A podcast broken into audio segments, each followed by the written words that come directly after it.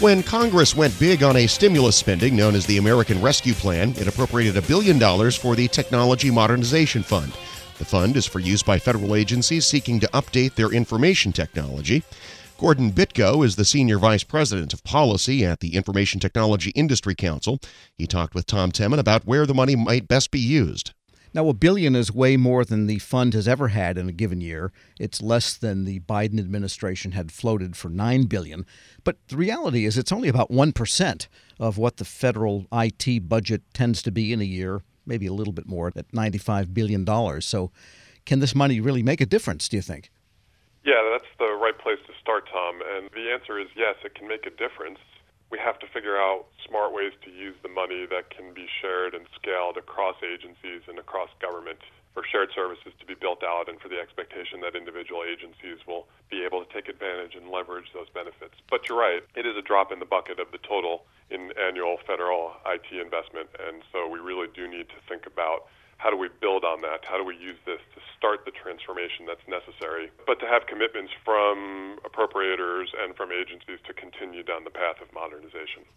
Because there was also a lot of money appropriated for separately from the TMF that is going to the Cybersecurity and Infrastructure Security Agency for cyber. That was a, like 600 and some million. And then there's money going to U.S. Digital Service, a couple of hundred million there, which is where agencies typically go to help with digital services deployment, which is a form of modernization. So there's a lot of different ways that this money could be divided. And what's your sense of the best way to maybe operate the TMF on this traditional payback model? The reason I ask is agencies didn't exactly flock to it when it was the uh, smaller amount of money. Yeah, uh, the operating model for TMF has been one of the questions and challenges, Tom, throughout part of it has been the dollar amount. It just was never appropriated with all that much money. And I think agencies looking at large scale IT modernization didn't think that 10 or 15 or 20 million dollars was enough to really make a difference. A billion dollars is enough for an agency with a good modernization plan to make a difference. And of course, all the money shouldn't go to one agency, but there's enough there that I do think it's going to change the thinking within individual agencies about is this program and the constraints that come with it around repayment, is it worth the opportunity that it presents? And I think the answer is going to be yes, especially if GSA, again, is able to figure out ways to fund programs that deliver shared services that can scale, that can benefit across multiple agencies rather than being one project for a specific single agency. I think also, Tom, you hit on another really important point there, which is there is other money going to CISA, to U.S. Digital Services, and I think also to GSA's Citizen Services Fund. Those things play a role here as well. The amount of money going to CISA really does highlight the importance of using this money smartly for cybersecurity, not just the money going to them, but as one of the expectations for good TMF investments as well. Cybersecurity has to be significant component of that. And SolarWinds really highlighted agencies as part of their modernization need to be rethinking a lot of their cybersecurity programs. We're speaking with Gordon Bitko, Senior Vice President of Policy at the Information Technology Industry Council. And how do you think contractors should best position themselves to be able to help government decide where to head and perhaps, you know, get some of that money in contracting? One of the things that the pandemic, Tom, really highlighted is agencies that were leveraging commercial shared services were able to scale elastically and effectively. They were able to move quickly to allow workers to telecommute because they could take advantage of those commercial capabilities. I think that that's a really important message that contractors should be looking to build upon. How do we continue to supply those commercial services in ways that allow that elasticity to the government?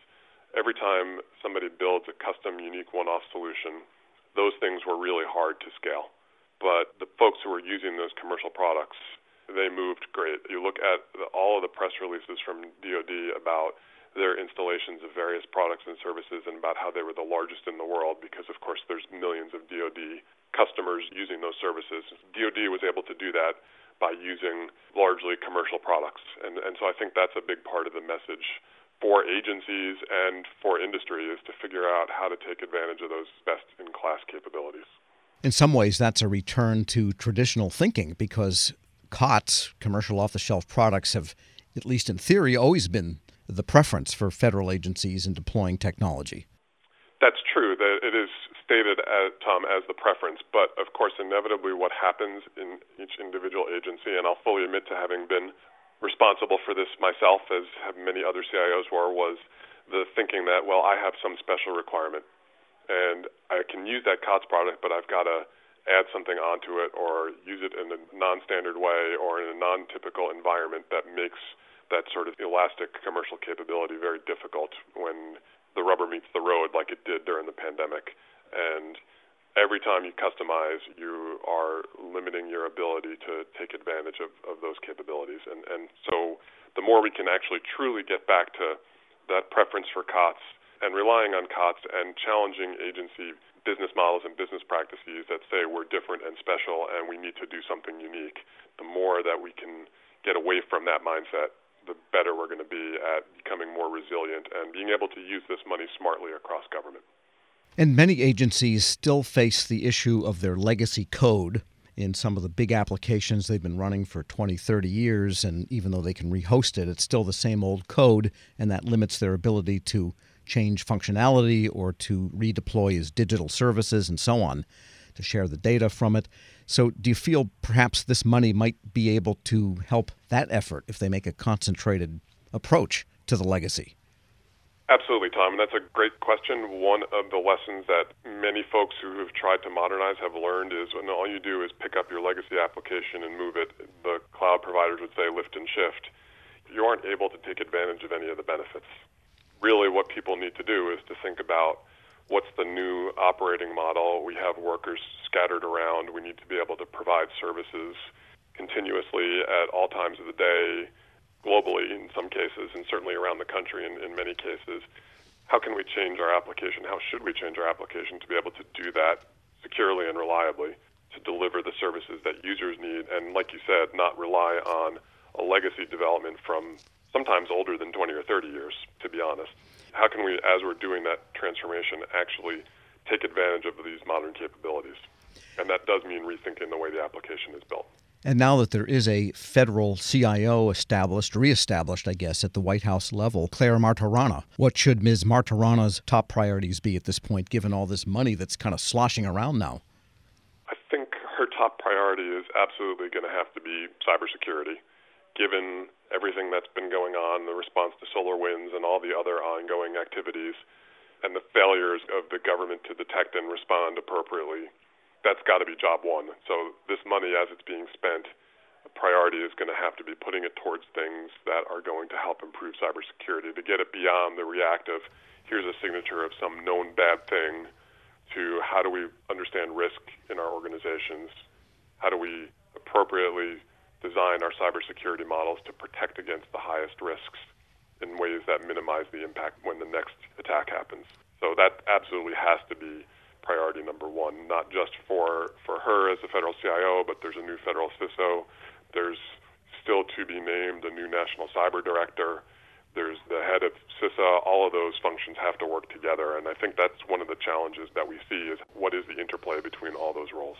Gordon Bitko is Senior Vice President of Policy at the Information Technology Industry Council. We'll post this interview at federalnewsnetwork.com slash Federal Drive, and you can hear the Federal Drive on demand. Subscribe at Apple Podcasts or wherever you get your shows. When you think about something that brings out the best in us, it usually involves helping someone else. By donating plasma at a Grifols Center, you can help save millions of lives and show your good side to the world. You'll join thousands of people who donate safely each week, so patients get the plasma derived medicines they rely on. And you'll be rewarded up to $1,000 your first month. Learn more at grifolsplasma.com. Grab a 30-day free trial of Live by Live Plus, and you'll get unlimited skips, commercial-free music, and all of the podcasts and live streaming events you can handle. Visit livexlive.com slash podcast one to learn more and start your free trial.